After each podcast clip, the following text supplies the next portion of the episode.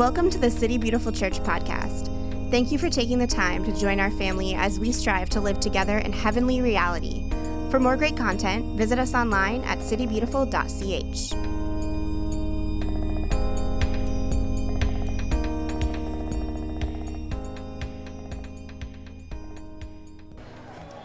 All right. Go ahead and move back to your seats. Welcome, everyone. Good to see you all. Good to see you all. See a lot of new faces, which is always wonderful. Um, welcome to City Beautiful Church, whether this is your first time or thousandth time. Um, you're very welcome. Uh, my name is Ryan, I'm pastor here, and we're currently in a series called A Pilgrimage of Unfolding Grace. Um, and what we're trying to do in this series is uh, to gain some language to understand our calling. And I think as Christians, we have a common purpose. We talk about it in different ways that we are, you know, the royal priesthood, or we talk about being the hands and feet of Christ. Like that's something that we all have in common. Um, but our calling is kind of the unique way in which each of us have been equipped um, to live out that purpose. Um, and what we're doing is we're examining it through three specific arenas by looking at our stories with God, like what are the main points in our story where we see that the hand of God um, has reached into our lives to change the trajectory of uh, what we've experienced in life. Today we're going to be talking about personality in the light of Christ, and then next week we're going to be talking about spiritual gifts. And I'm really excited today to be uh, with my dear friend Christina Ruiz. You know her, you love her. Give her a round of applause. How are you feeling? I'm feeling good, but I am nervous. It's I've only done like what's happening before, but being up here and then the lights kept getting brighter. I'm like, oh God, seriously, Jesus. Okay. So, um, so what we're going to do today, we're going to um, kind of like last week, keep a relatively loose, more conversational tone to what we're talking about. Um, and everybody in here I know has already started a note on their phone where they're taking notes and they're really baring their souls before the Lord to say, Lord, show me my calling. I know you're already doing that, so I don't even need to encourage you to it. Um, but we're going to, Christina and I are going to talk a little bit about what we have learned about our personalities, and then at the end we're going to have a Q&A. There's going to be a way for you to submit questions anonymously. So even as we're going, if there's things that kind of pop in your mind, by all means, jot those down, and then we're going to we're going to do a Q&A in a little bit. So um, here's kind of the the premise for today that personality is the realm of the Son who comes to show us what it means to be fully human so we can call others into their full humanity. And one of my favorite things recently has been considering how you know Jesus comes to show us what God is really like. You know, as Christians, that's what we say that you know um, you know, the writer of Hebrews says, like, in many times and in many ways, God spoke through the prophets and through the scriptures, but in these last days, He's come to speak to us through the, the, His Son, who is the, ex, the ex, image of God and the exact representation of His character, which is to say, we got these glimpses of what God is like through the Old Testament, through the prophets, through the scriptures, but now we know what He really looks like. And God really looks like Jesus. And God has always looked like Jesus, we just didn't always know that. But the other fascinating thing is that we also look to Jesus to realize what it means to be fully human. That in Scripture we call him the truly human one or the Son of Man. This is language that says if you want to, yes, to know what God looks like, you look at Jesus. But if you want to know what it looks like to be a whole and complete person, you also look to Jesus. Um, and that's one of the things we've talked about a lot in our community group is Jesus was always fully himself from moment to moment. You know, we take that for granted sometimes, but we look at him, the way he interacts with people, the way he speaks, the way he communes with God, he never loses his sense of self. And so he gives us this vision of like, this is what it looks like to be fully human. And so, what we mean is personality being the realm of the Son is that we begin to open up our personalities uh, to the light of Christ that shines and reveals to us what are our best contributions to the world? What are our blind spots or our liabilities, the parts of us that are in need of redemption? But I hope today um, that we'll all recognize um, that God is not in the business of scrapping your personality, but in doing the hard work of redeeming it over time. So I'm going to pray, and we're going to read uh, together our, um, our main scripture today, which is going to be from 1 Corinthians uh, chapter 12. And um, after we read, as we've been doing customarily, we're going to leave a minute of silence for you just to sit in it and to say, Lord, what are you saying? What are you doing? What are you highlighting to me that might be the thing that I'm invited to dwell on? So let's pray. Um, Heavenly Father, we testify to the truth that you're here, um, that you are with us that you are for us, you are not against us. We thank you for the gift of Jesus. That not only do we look to him to know what you are truly like, but we also look to him to know who we are to become. And Lord, I pray today, even as we're kind of maneuvering some of the nuance of personality, um, that you would illuminate to each one of us how you've crafted us, who you've called us to be, um, the, the path uh, of healing and redemption that you've laid before each one of us, that we might lay claim to this beautiful notion of salvation in such a personal and intimate way. So may the words of our lips and the meditation of all of our hearts be as ever pleasing in your sight, O Lord, our rock and our redeemer. Amen. So we're going to be reading uh, 1 Corinthians 12, beginning in verse 12.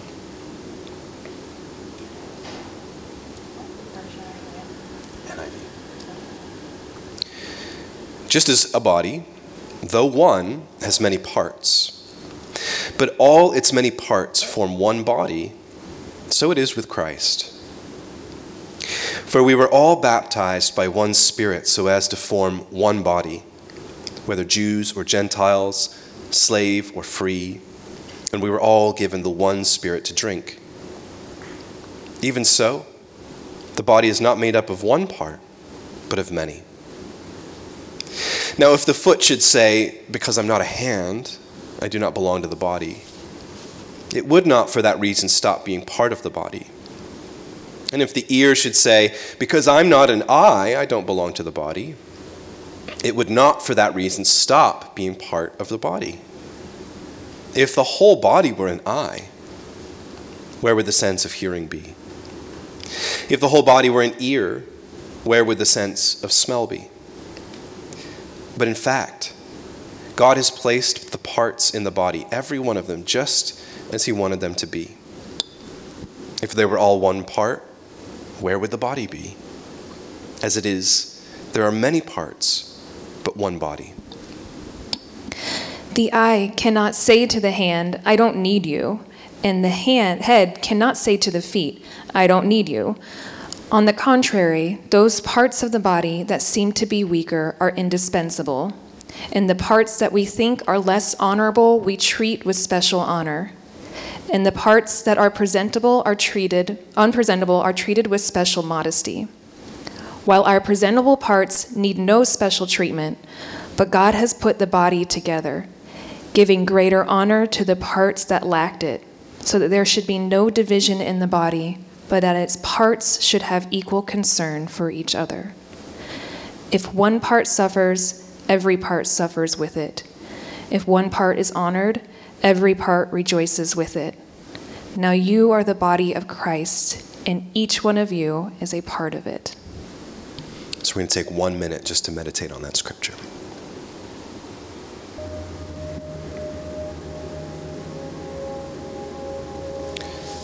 Amen.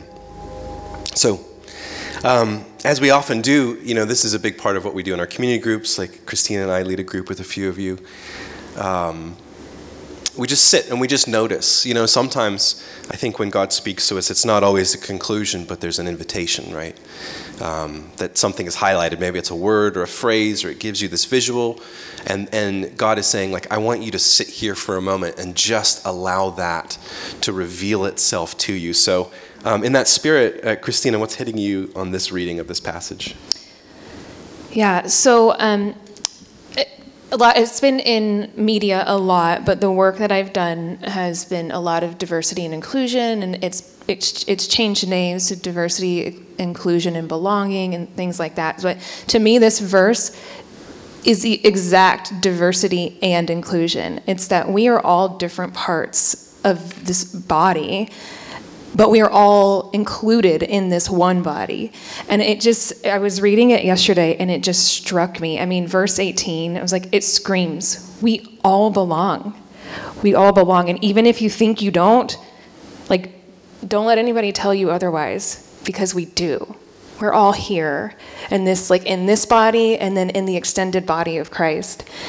And there's like this interdependence where like we complement each other and like what a beautiful point to get to like as a community. Yeah.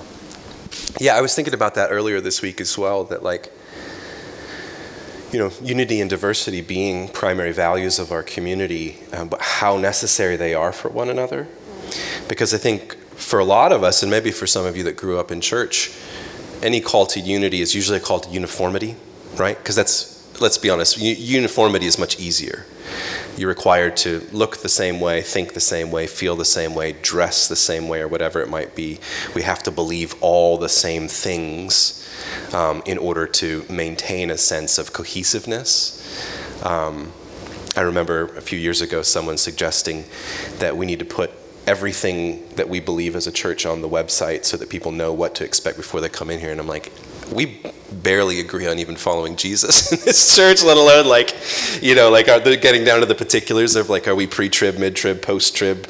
You know, what's our thought on the rapture or uh, you know nuclear disarmament or whatever? But um, you can find those extremes where there's like uniformity on the one side. Um, which is not what we're called to. Um, but then a diversity that has no unity in it, like there's no commonality, there's no there's no common touch point, and that's where we, bec- we become tribal and we begin to find ourselves increasingly um, siloed into these smaller and smaller units. I mean, that's I think what we see a lot in our society today, right? Is like there are so many labels, definitions, expectations, creeds that we're being splintered because there's no common narrative to hold us together. Um, and so diversity without any sense of, con- uh, you know, of uh, unity uh, just brings us to that place of tribalism. So there's this beautiful creative tension, I think, in what it means to be part of the body of Christ, which is to mean that Christ is at the head. And so what we want to do today, talk a little bit about the difference between identity and personality and then we're going to talk about what it looks like for our personalities to be redeemed. And as I said at the end, there's going to be a time for uh, Q&A because obviously this is a huge topic. There's so much we could talk about, some of which I talk about in my book on sale out there, $14. You can Venmo me. Um, I'm getting on that bestseller list by hook or by crook. Uh, but you know, there's so much here for us to talk about, uh, and we, we will continue on this conversation. But it's just a really great touch point. So number one, this is how I would kind of separate out identity and personality. Um, your identity is the eternal, unchanging truth that you are God's beloved, which is what it, we mean when we say you are in Christ. You cannot perform your identity. You cannot achieve your identity. You cannot even construct your identity. It is a gift that you have received from God. And your life is about learning how to receive that which is freely given, which is very, very hard to do. Mm-hmm. Um, and if that's what your identity is, then your personality is the unique way that you think, feel, and act in your attempt to reclaim love. Um, and that kind of ebbs and flows from, from day to day. Okay, so that's what your personality is this unique pattern in how you think, feel, and act. So, like I said, it's, a, it's akin to the difference between purpose and calling. We all have the same purpose as followers of Jesus, but our calling within that's a little bit different depending on how we're crafted. Um, and so, most experts, you know, my, my background is in education. How many of you are educators? So, you probably getting getting a little is that a little hype like Kate Watson like yeah educators um, yeah you know in childhood development there's always this question of like well are we a product of nature or nurture right? Like who we are is that in our genes before we were born or is it something that is a response to our families of origin or culture of origin some of those things we talked about last week. And most experts agree it's a little bit of both. Um, that you were, uh, you were born into this world with a certain predisposition, and as you experienced um, a degree of loss and separation in those early years of, ch- of childhood, um, you developed techniques on how to reclaim a love that you once had that was so immediate. When you when you were like when you were in the womb, all your needs were being provided. It was very nice, and you enjoyed it. And then you were born, which is a gen- generally traumatic uh, experience. I don't recommend it. Um, and all of a sudden, you don't get your needs met, right? It's like, well, everything was just there, and now I have to like say what I want, but you can't. And so you cry. And you're trying to reclaim that sense of love. And so your personality forms from about one year to about five years old um, as an attempt to reclaim that sense of lost love. And love means different things for each of us. For some people, it means uh, security. That's how we define love. For some of us, it's affection or admiration. For others, it's a sense of empowerment. Um, but what we begin to recognize over time is like these techniques that we've created, how to get love from other people, um, they only get us so far, which is usually till about the age of 18. And then you get out into the world and you keep acting like a child, and the things that worked on your mom don't work on your college professors or your boss. And you begin to realize, like, wow, my personality isn't serving me as much as I thought. And problematically, what happens, especially and I think in our modern culture, because we're in this identity crisis in the West, is that we begin to believe that our personality is our true self. Like that's who we really are. And we make a lot of excuses for the way we move through the world based on our personality without even questioning whether or not our personality might be the very thing that God wants to redeem. And I love that um, the Enneagram teacher Ian Cron said, Your personality is the story that you tell yourself that runs contrary to the story of grace. And so when our personalities become the way we're trying to earn something, prove something, behave our way into good graces, uh, we are cutting ourselves off to receiving that grace of God that says that we are the beloved in whom God is already well pleased. Um, and so that brings us to like the importance of self-awareness, which I've said, you know, I think is God's greatest gift to us, is to become self-aware. And something that I often get asked when I teach on personalities, well, I don't like who I am. Can I change that? And you say, well, many ways, no. Uh, because you cannot change your personality, but by grace, you can learn to steward it well. You cannot change your personality. These things are part of who you are, they're not the core. Um, but you can learn how to steward your personality well. So, um, Christina, how have you come to understand your personality, whether it's kind of how you see the world, the energy that you put out into the world, what drains you, what sustains you? Yeah, so specifically that energy, which um, was something that I, the Enneagram gave me good context for this, and then um, doing some other like personality assessments that you might do through work, like MBTI or DISC or anything like those. Um, although DISC is behaviors, but I would put behaviors under personality. Um, I have a lot of energy and enthusiasm that I bring to rooms and realize that sometimes that may not be received as well as I would like. And, um, or it's not that it's not received well, it's just not received, not that it's good or bad. And so I feel like learning more about that part of me help give me context for other people because somebody may be more contemplative, maybe more of an observer. And, um, I say a lot of what I'm thinking, and through this time of like learning to steward the personality well, is um, uh, finding like a time and a place and being able to honor um, that part of me and being proud of it, but then also honoring how somebody else might show up. And it's been like a really beautiful discovery for me. I also know that talking of family of origin, um, the two things I can say about my mom and my dad uh, my pops is here today. Hey. um, mom was always like just inclusion. It was always a everybody was welcome and everybody was good and everybody was interesting my mom like everything's interesting to my mom um, and i think i get this from my dad that just giving people the benefit of the doubt and so having um, that just kind of in my my heart and the way I've interacted with people growing up.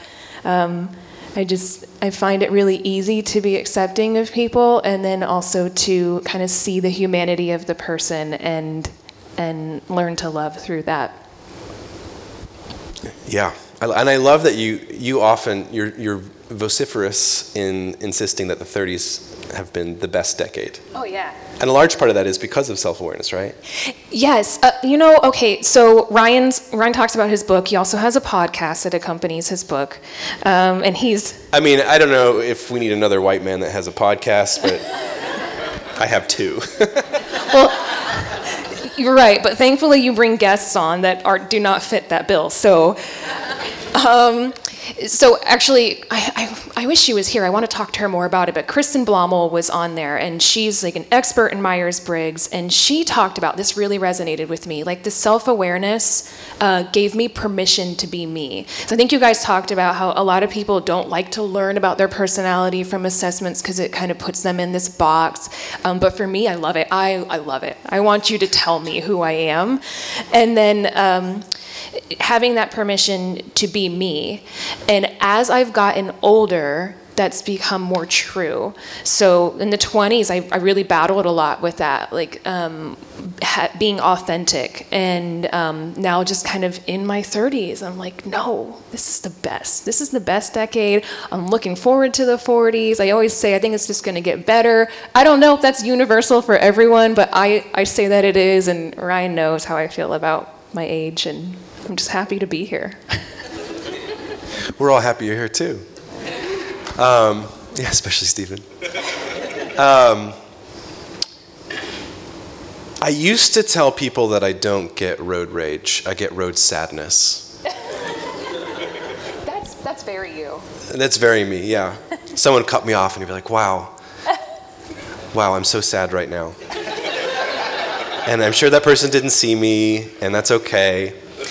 Uh, and it wasn't until I started doing work around personality about seven years ago that I recognized, wow, I'm actually a very, very angry person.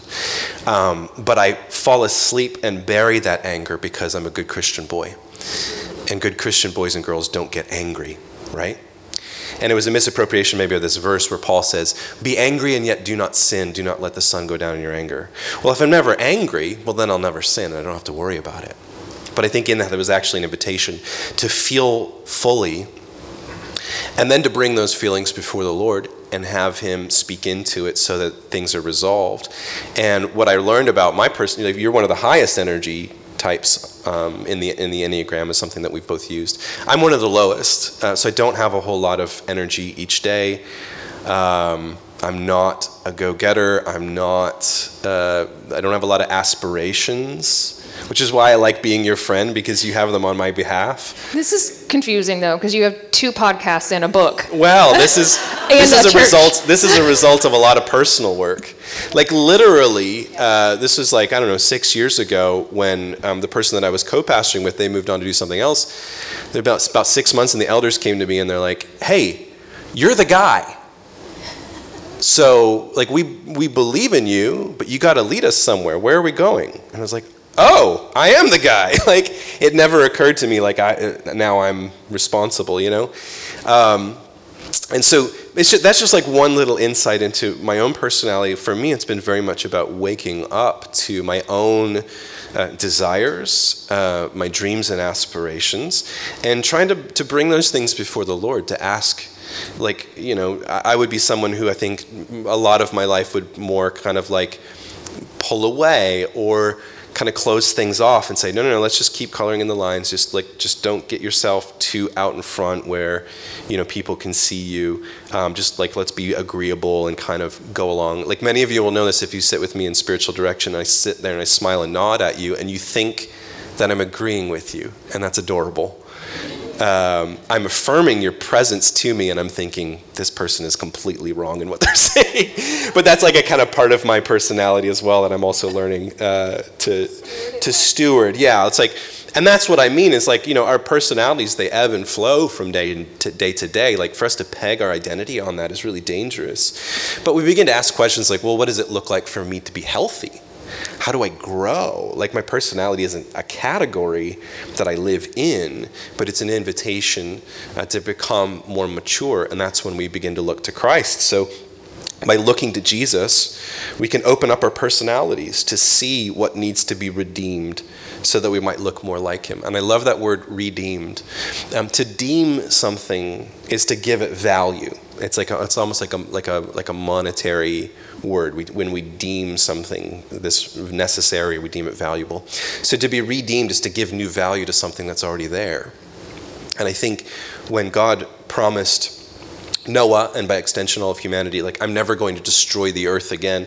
That's a promise that we live in today that God is not going to destroy who you are to make you look more like Jesus, but that God does the meticulous work of helping to redeem who you are in all your personality quirks and to bring your, your, your personality into the kingdom so that the things that are already naturally kind of a part of the quality of God uh, are amplified and they grow and they flourish. And some of those things that are blind spots where they hold you back. Um, where it's a bit of a liability. Maybe you hurt yourself, you hurt your other, hurt other people. This is what we call sin. Like those things begin to be worked out of us. Um, and I love this mysterious line in the letter First John where the writers say, Dear friends, now we are children of God. So there's our identity, right? Like you, we are children of God. And what we will be has not yet been made known. How strange. Now we're children of God, but what we will be has not yet been made known. But we know that when Christ appears, we shall be like him, for we shall see him as he is. All who have this hope in him purify themselves just as he is pure. So, purification being another kind of word that we add to that, that vision of salvation that God is redeeming us day by day to look more like Jesus. And again, that doesn't mean uniformity, um, but that our, our, our, diversity of personality is unified in Him. Um, so, Christina, um, what is one aspect of your personality that maybe you'd consider a, a pitfall that you really needed to see redeemed? Yeah. Um, so I care a lot about what people people think about me, um, and being seen as like um, successful and like achieving things, achieving the thing, but by the world standards. So um, having the right job, getting the promotion, um, not necessarily like a lot of material things, although I do um, not go out in pajamas. Like that's. Have you ever been to a high school lately, Katie? I mean, that's the look. I just don't get it, but um, so yeah, I, just kind of relying on my performance and what other people say about me and not truly living in that belovedness.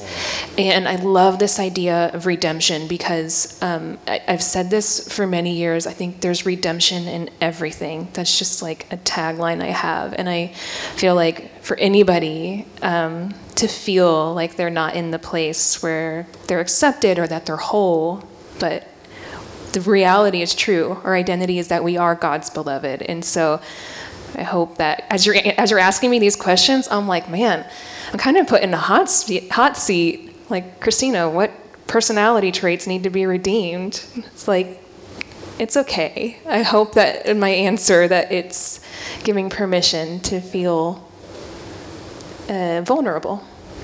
Well, because one of my dreams for our whole community is that you could walk up to any person who's part of this church and to say, What are your pitfalls and what are your best contributions? And everybody would just be able to say it.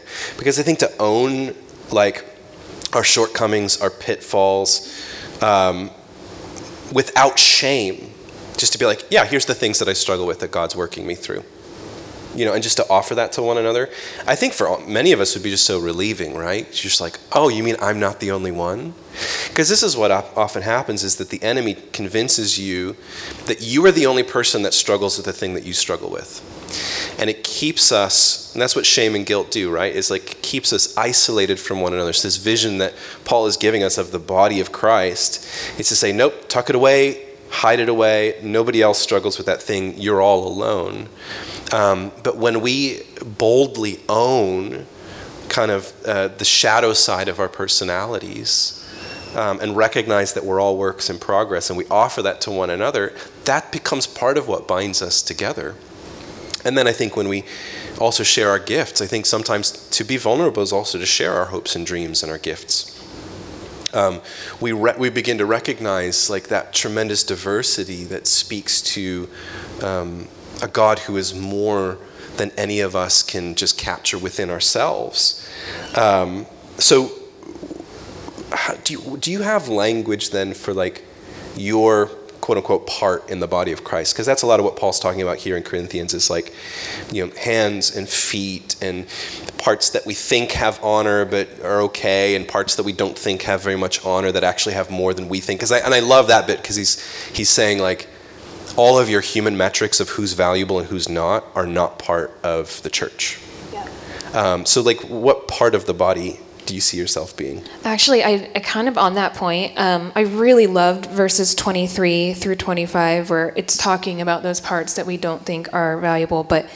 Um, but then it just it gets to the part if one part suffers all the parts suffer and with it if one part is honored all the parts are glad and it just made me think that because we are all part of one body that there is there needs to be a safe space for people to kind of be in that place that a part that's less honorable or that is honorable but we're all still part of the body and that truth doesn't go away um, but then to answer your question, if I were going to give like body parts, well, you don't have to literally say like, no, "Oh, I'm like an appendix." The visual, I like it. Like I just think, what'd you say? An appendix. I don't know. Oh. I just picked a body part. Well, I don't have one anymore, so Oh. I, don't, Wow. I have the scar.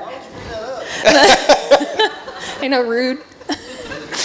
So um, I would say arms um, and voice, and this is where, and it's like the part that needs to be redeemed. And talking about like my 20s to my um, to being in my 30s. I say arms because I remember there was always a part of me, like when I would be hanging out with friends, I would want all of my friends to be there. And you kind of have different friend groups. You have your work friends, you have like your best friends, you have your current friends, and then I would want everybody to be there. And I kind of always feel like that. Like, all, it's all a good time. It's all it. Everybody wants to come. Both Steven and my dad are both like that. Like everybody come, and uh, I think as I've maybe gotten older, you say you've come, you've become like a little more curmudgeon-y. I think I'm giving myself permission to like be it on the outside what I've always been on the inside. Okay. well, I've gotten a little more tired. Like that's almost exhausting to me, but I don't want that to be. I, I want to continue to be one that's welcoming. And also, I used to be really, really vocal about what I thought and what I believed, but I have become more self-conscious. And so, like, I would say, like, I'm the arms and I'm the mouth or the voice. Um, but having thought about that in light of the scripture and, and in light of being redeemed, um, I'm like, wow, I wonder if I really need to revisit those and say, am I actually living as like the truest version of myself? Am I still being welcoming and loving? Am I still speaking up for what I think is right and what needs to be said?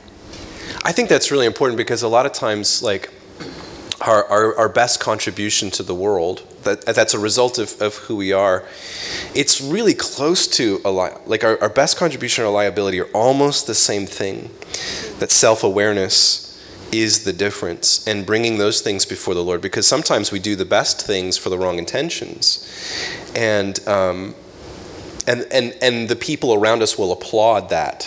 So those of you who like have a servant's heart, you know this, right? Like you love to serve people.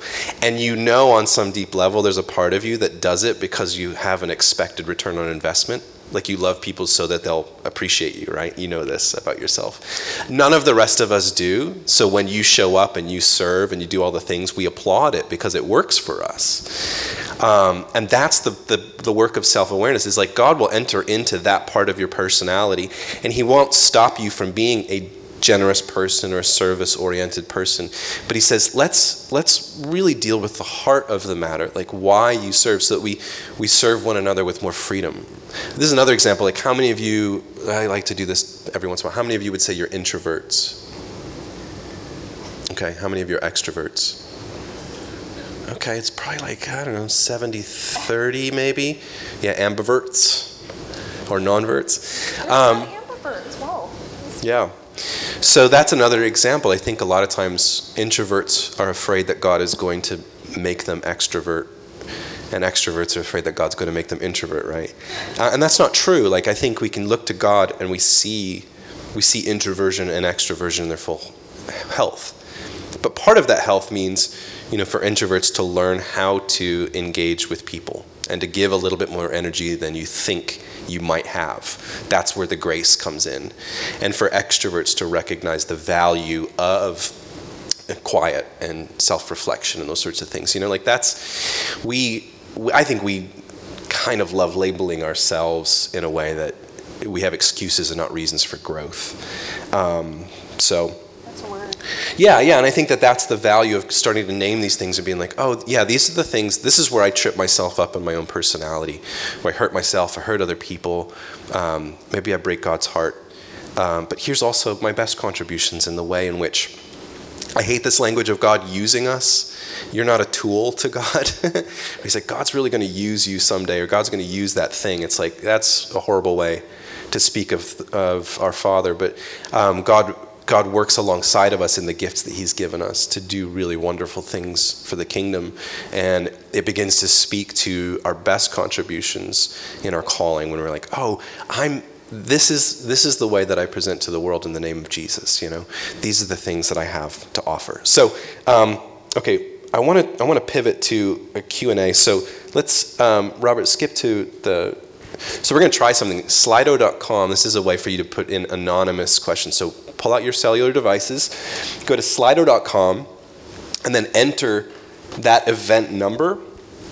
And um, if any questions about personality um, whether you want to address them to one of us or you want us just to talk about it, you can do that. So I'm going to give you about 30 seconds uh, to go ahead and, and submit a question. All right, great. So you guys can keep submitting. Um, got a few questions here. Uh, number one, what gives you the right? Did I put that one or is that one? No, this was a this was a new one. I am. It says anonymous, so we won't name somebody on that. But we have this ongoing joke in our community. We're like, I have a question. Who do you think you are? How dare you? How, da- and how do you dare you? Michael Scott, I hate so much of what you choose to be. terrible. Um, this is actually a really cool question.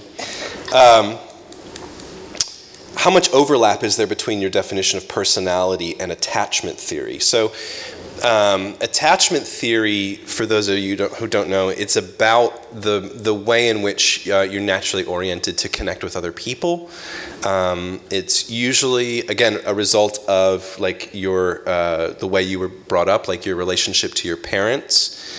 Um, again, so this is where like personality and story connect. We talked about story last week, and you have a setting to your story, your family of origin, uh, but then the plot is more dynamic, and that's the way you're moving through life with God. So um, I do think that there's a pretty decent overlap between your personality and your attachment styles. So um, if I remember them all, um, there's a secure attachment, which is like a good, healthy um, connection with somebody else without losing your sense of self. Um, that's really tricky. There's um, anxious attachment where you gravitate towards somebody uh, in a way that you actually lose your sense of self in the other person. And then avoidant, which is where you retain your sense of self you, by pulling away from the relationship. Is that all of the? Te- I know there's more. I'm looking. Disorganized? What's that one mean, Kate? So that's almost be kind of like this where like security, you like know they care for you, know you trust you. Yeah. Anxious avoidant disorganized would be like opposite. Mm-hmm. If they call it like anxious avoidance, they have a tendency. Yeah. Ah, that's the way I've heard it. You're right, anxious avoidant. So, um, I think that's very much again. There's a pattern there. Like your personality is a series of patterns. So when you begin to recognize how you relate to other people in relationship, that's that's a result of your personality. Because what you're doing is you're interpreting in real time. What do I need in order to feel secure, to feel um, affirmed, to feel empowered? Um, ooh, this one might be good for you. To talk. What's the difference between masks and personality? Uh, the mask I wear is I'm fine, I don't need help, uh, which is a first child mentality or an imposter syndrome. I mean, so I'll just I'll speak in my own um, experience, I think your truest self, you know your truest self. So if it's a feeling that's coming from that that place or an action that's coming from that place, I think you'll know. But then I also think um, maybe the right person. So you would have a mask, like I would have a mask with my boss, but I would not have a mask with you. And so, um, yeah, the mask is. You're saying it's me. Enneagram, I'm a three, if you haven't already figured that out. And so it would be very likely for me to put on masks and to fit in a situation where I need to fit. Um, and my truest personality shows up when I feel safe in the right places. That's good. Um, these two, I think, are kind of related. Um, if we're coming to the realization we have diminished our natural talents, dishonoring the parts, where do we start learning to use them as strengths? And then, um, second, what if we feel lost about who we are? How do we get back to that? So I think these are both really good, related questions. Um, people who have been part of this community for five minutes will know what I'm about to say. Is your your entire spiritual formation is defined by uh, claiming your belovedness, okay? Um, which is to claim the truth of your identity. That when God, um, you know, in the moment of Jesus' baptism says, This is my son whom I love, and him I am well pleased, before Jesus does anything, Jesus begins to act out, live out his calling as a result of the declaration of belovedness. For us to be in Christ is to follow that same pattern. And so, before, I, I, I would actually go so far as to say, to try to discover who you really are without any grounding of your true identity or belovedness will mean that you you become a caricature and you make your personality your identity.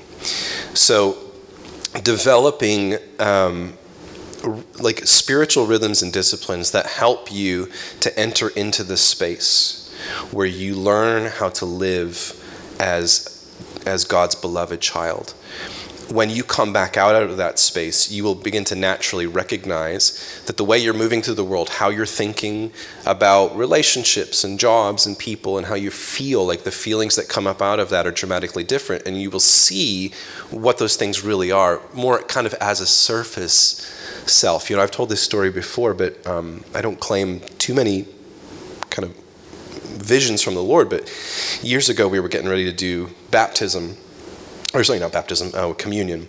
And I was kind of standing in the back preparing. And how many of you are from up north? You know what snow looks like?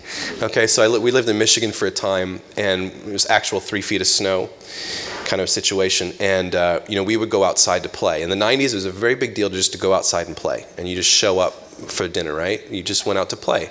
Uh, now it's called free range parenting. We need a name for it, but it's just parenting back in the day. Um, you know, and as you guys that grew up in the north, you know, you put on your thermal underwear, and then you put on your like jeans, and then you put on like your snow pants, and then you put on your boots, and then you put on your jacket and your gloves and your scarf and your hat, and then you go out to play, and then you get called in for for dinner and what do you do? You stand in the mudroom and you peel all of that off. And a lot of times, like in the winter, we were sitting at the dinner table, like in our skivvies, like having our dinner. You know, it's like we're in our thermal underwear because you have to dry off. And the Lord reminded me of this. And He said, This is what it's like when you come into my presence, when you come to communion, is you have to peel off all these things that aren't who you really are. Your relationships, um, your job performance, your your likes and dislikes, even a lot of, you know, in our era of identity politics, all the societal categorizations that you've been given of who, who you're supposed to be. You have to peel all of that off when you come into the presence of, of Abba in order to sup with him. And then when we get up from the dinner table and we go back out, yeah, we put some of that stuff back on. Like that's a reality of who you are, but it's not the really real thing. And so I think for both of those questions, I think that's the real challenge is to learn from the place of intimacy what it means to be the beloved, and then to to examine our personalities and how we move, and just that self observation to go, ah, this is how I kind of move through the world. Um, okay, let's see.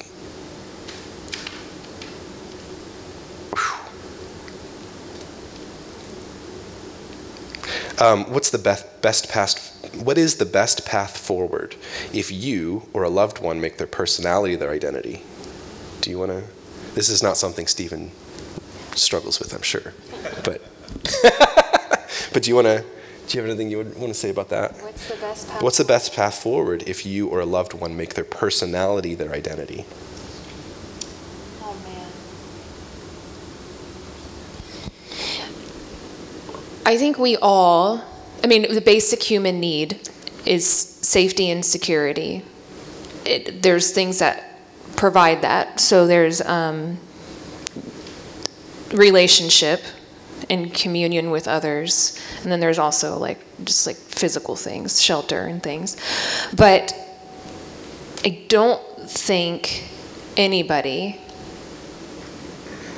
can truly be themselves unless they feel safe. So I would say, it, as a as a, a participant in it, be a safe space, and maybe help highlight safety. Yeah. Um, yeah, I don't. If I feel like if I'll ramble, if I just elaborate, but I, that, that's it. Just yeah, be a it's, safe it's, space. It's really reminding somebody that they're okay and that they're enough and they belong. Because we'll, this is what we do a lot of times. We'll just flip through the masks and keep performing to be like, hey, I need you to love me. I need you, like, because we don't believe that we're enough the way we are. And I think in relationship, especially, to, to look at someone and be like, I don't need you to perform for this. Like, you're okay. You're here. You're already here. You know, like, that's, I think, what, like, so it's, it's, I think in some way, taking the time to ask, what would be the thing that I wish that I had heard that would have made me feel truly loved? And to know that that's probably the thing that God is speaking to the deepest part of my heart. Um, but in relationship, in relational love, for us to extend that to one another and to say, you don't need to perform to be here. You don't need to prove why you deserve a seat at the table. I Um, think that's a really cool thing too about self-awareness is you learn that about yourself. So Yeah. you answer that question for yourself, and then um, through that discovery, you can um, it gives you more context for relationship and interaction with others. So then Yeah. you're able to um, like usher in that same question. Yeah. Um, how is your Enneagram or personality type incorporated into your faith and walk with Jesus? I think it has saved my faith in many ways, honestly. Um, you know, Enneagram or any of these personality systems, it, they're just, it's just words. It's just a way of kind of having language for something. It's not magic. You know, it's, we talk about all the time as a diagnosis. It's not a cure. It's probably not of the devil, um, as far as we know. Um, but I think to take this general idea that I think a lot of times, you know, we're coming out of an era of evangelicalism, which was like very big on like personal salvation. Like you say the prayer, like you are you're saved, which is all true, but it was so general what it kind of ended up meaning was like you have to keep getting saved over and over again until you die, and then you go to this place called heaven. Um, and there's no, there was no like personal, like what does it actually look like for me to be saved? And I think we should all be able to articulate that. And I think that's where personality comes in. Like so, for me, um, a lot of the work of Jesus in my life has been to say like I see you and I value you in a way that I I want you to have your own thoughts and feelings. You know, I've, I've talked about like both my my spiritual director and my therapist. At the same time, when I started with them, they're like, "What do you want?" And can you trust that what you want is there because you've been shaped by Jesus over time? Now, I would have never given myself permission to ask myself what I want. Now, some of you have no problem with that. That's actually the problem is that you are a little too assertive in what you want and maybe you need to scale back. For me, it was the other way. And that was such a revelation to say, wow, like I have been shaped by Jesus. So maybe my desires aren't that far off from what his desires are. And so that kind of specificity, I think, helps give us language for moving forward in our relationship with Jesus um, that goes beyond just a general, like, pray this prayer when you're 15 and then just cruise for the next 70 years. And we'll do maybe one more, and then um, these are some great questions, so maybe we'll do some follow up stuff, but um, uh, we'll do one more, and then uh, we'll invite the, the band up. Um, can you talk a little bit about vocation in light of personality? I think you'd be really good at that one. Ooh, I love that.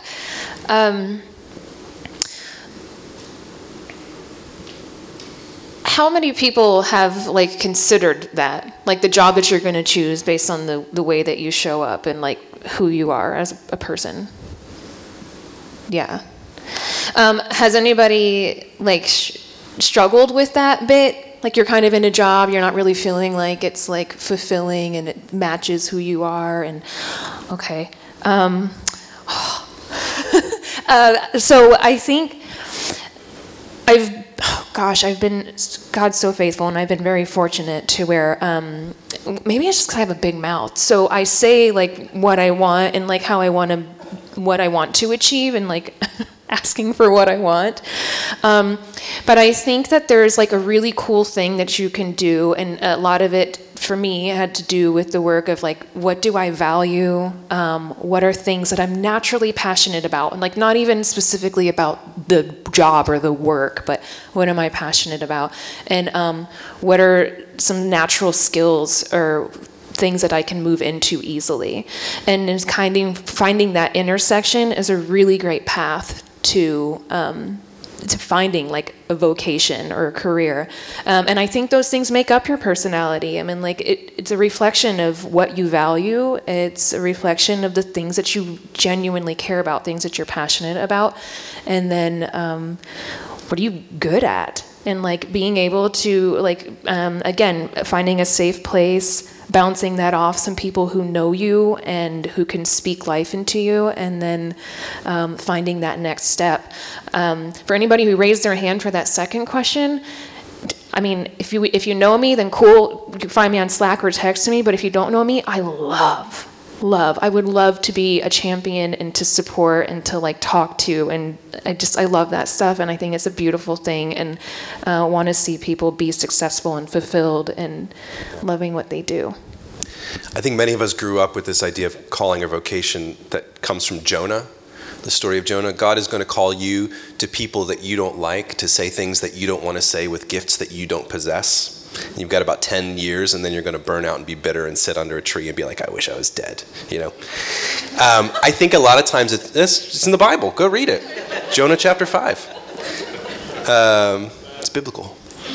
Uh, I think a lot of times it's a lot more like the calling of Stephen in Acts. There was a need within the community, um, and they looked around and said, Who's got the qualities? And there was Stephen's this young man filled with the Holy Spirit, like has a tender heart, and they said, This is the guy.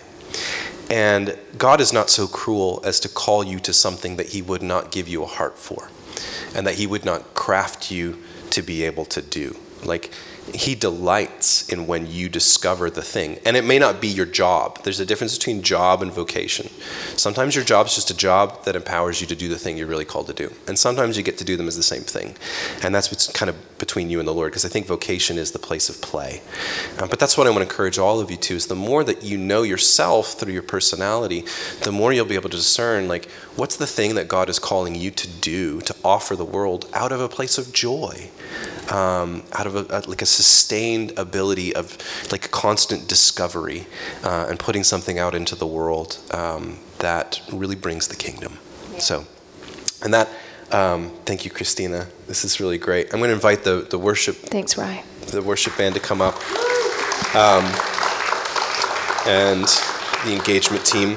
So we're gonna we're gonna step into a time of worship. Um, and as we're as we're worshiping like you know i want you to really think through some of that i'm going to take some of the questions that you guys sent um, and maybe I'll, I'll respond to some of them like via our social media or, or put something on slack but um, i love maybe robert bring up that last that last slide that i had on there that's not the q&a one um, because i think this is really beautiful so three of the like kind of the titans of the faith St. Augustine in the 5th century said, Grant, Lord, that I might know myself, that I might know thee. Thomas à Kempis in the 15th century, a humble knowledge of thyself is a surer way to God than a deep search after learning. And then John Calvin in the 16th century, without knowledge of self, there is no knowledge of God. And so we live in this era where there's a tremendous amount of self discovery, which I think is a net positive. Um, it can be misaligned and misappropriated, where we uh, we turn ourselves into gods, and we just, just we're overly obsessed with ourselves, like our shadow self. But there is a path and a beautiful opportunity. Like I love that humble knowledge to say, "This is who I am. This is how I've I move through the world and to bring that before God and to say, Lord, I'm in need of you. Like, show me what do you desire to amplify in my personality that's my best contribution to the kingdom? And what are the things that we need to work on that I want to see redeemed as I grow to look more and more like Jesus?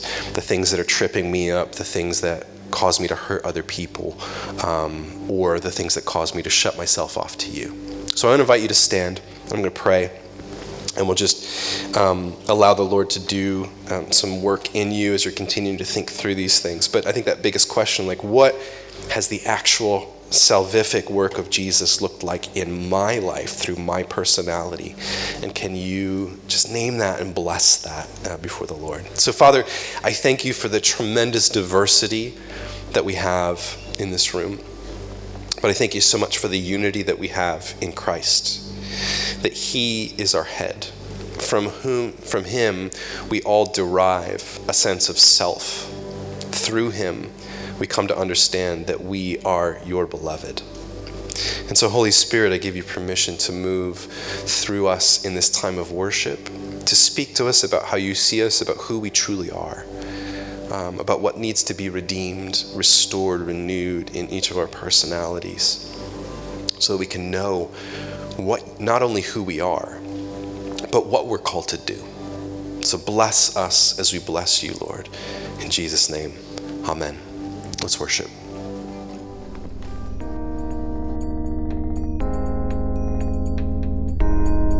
This has been the City Beautiful Church podcast. To stay connected, follow us on social everywhere at City Beautiful CH.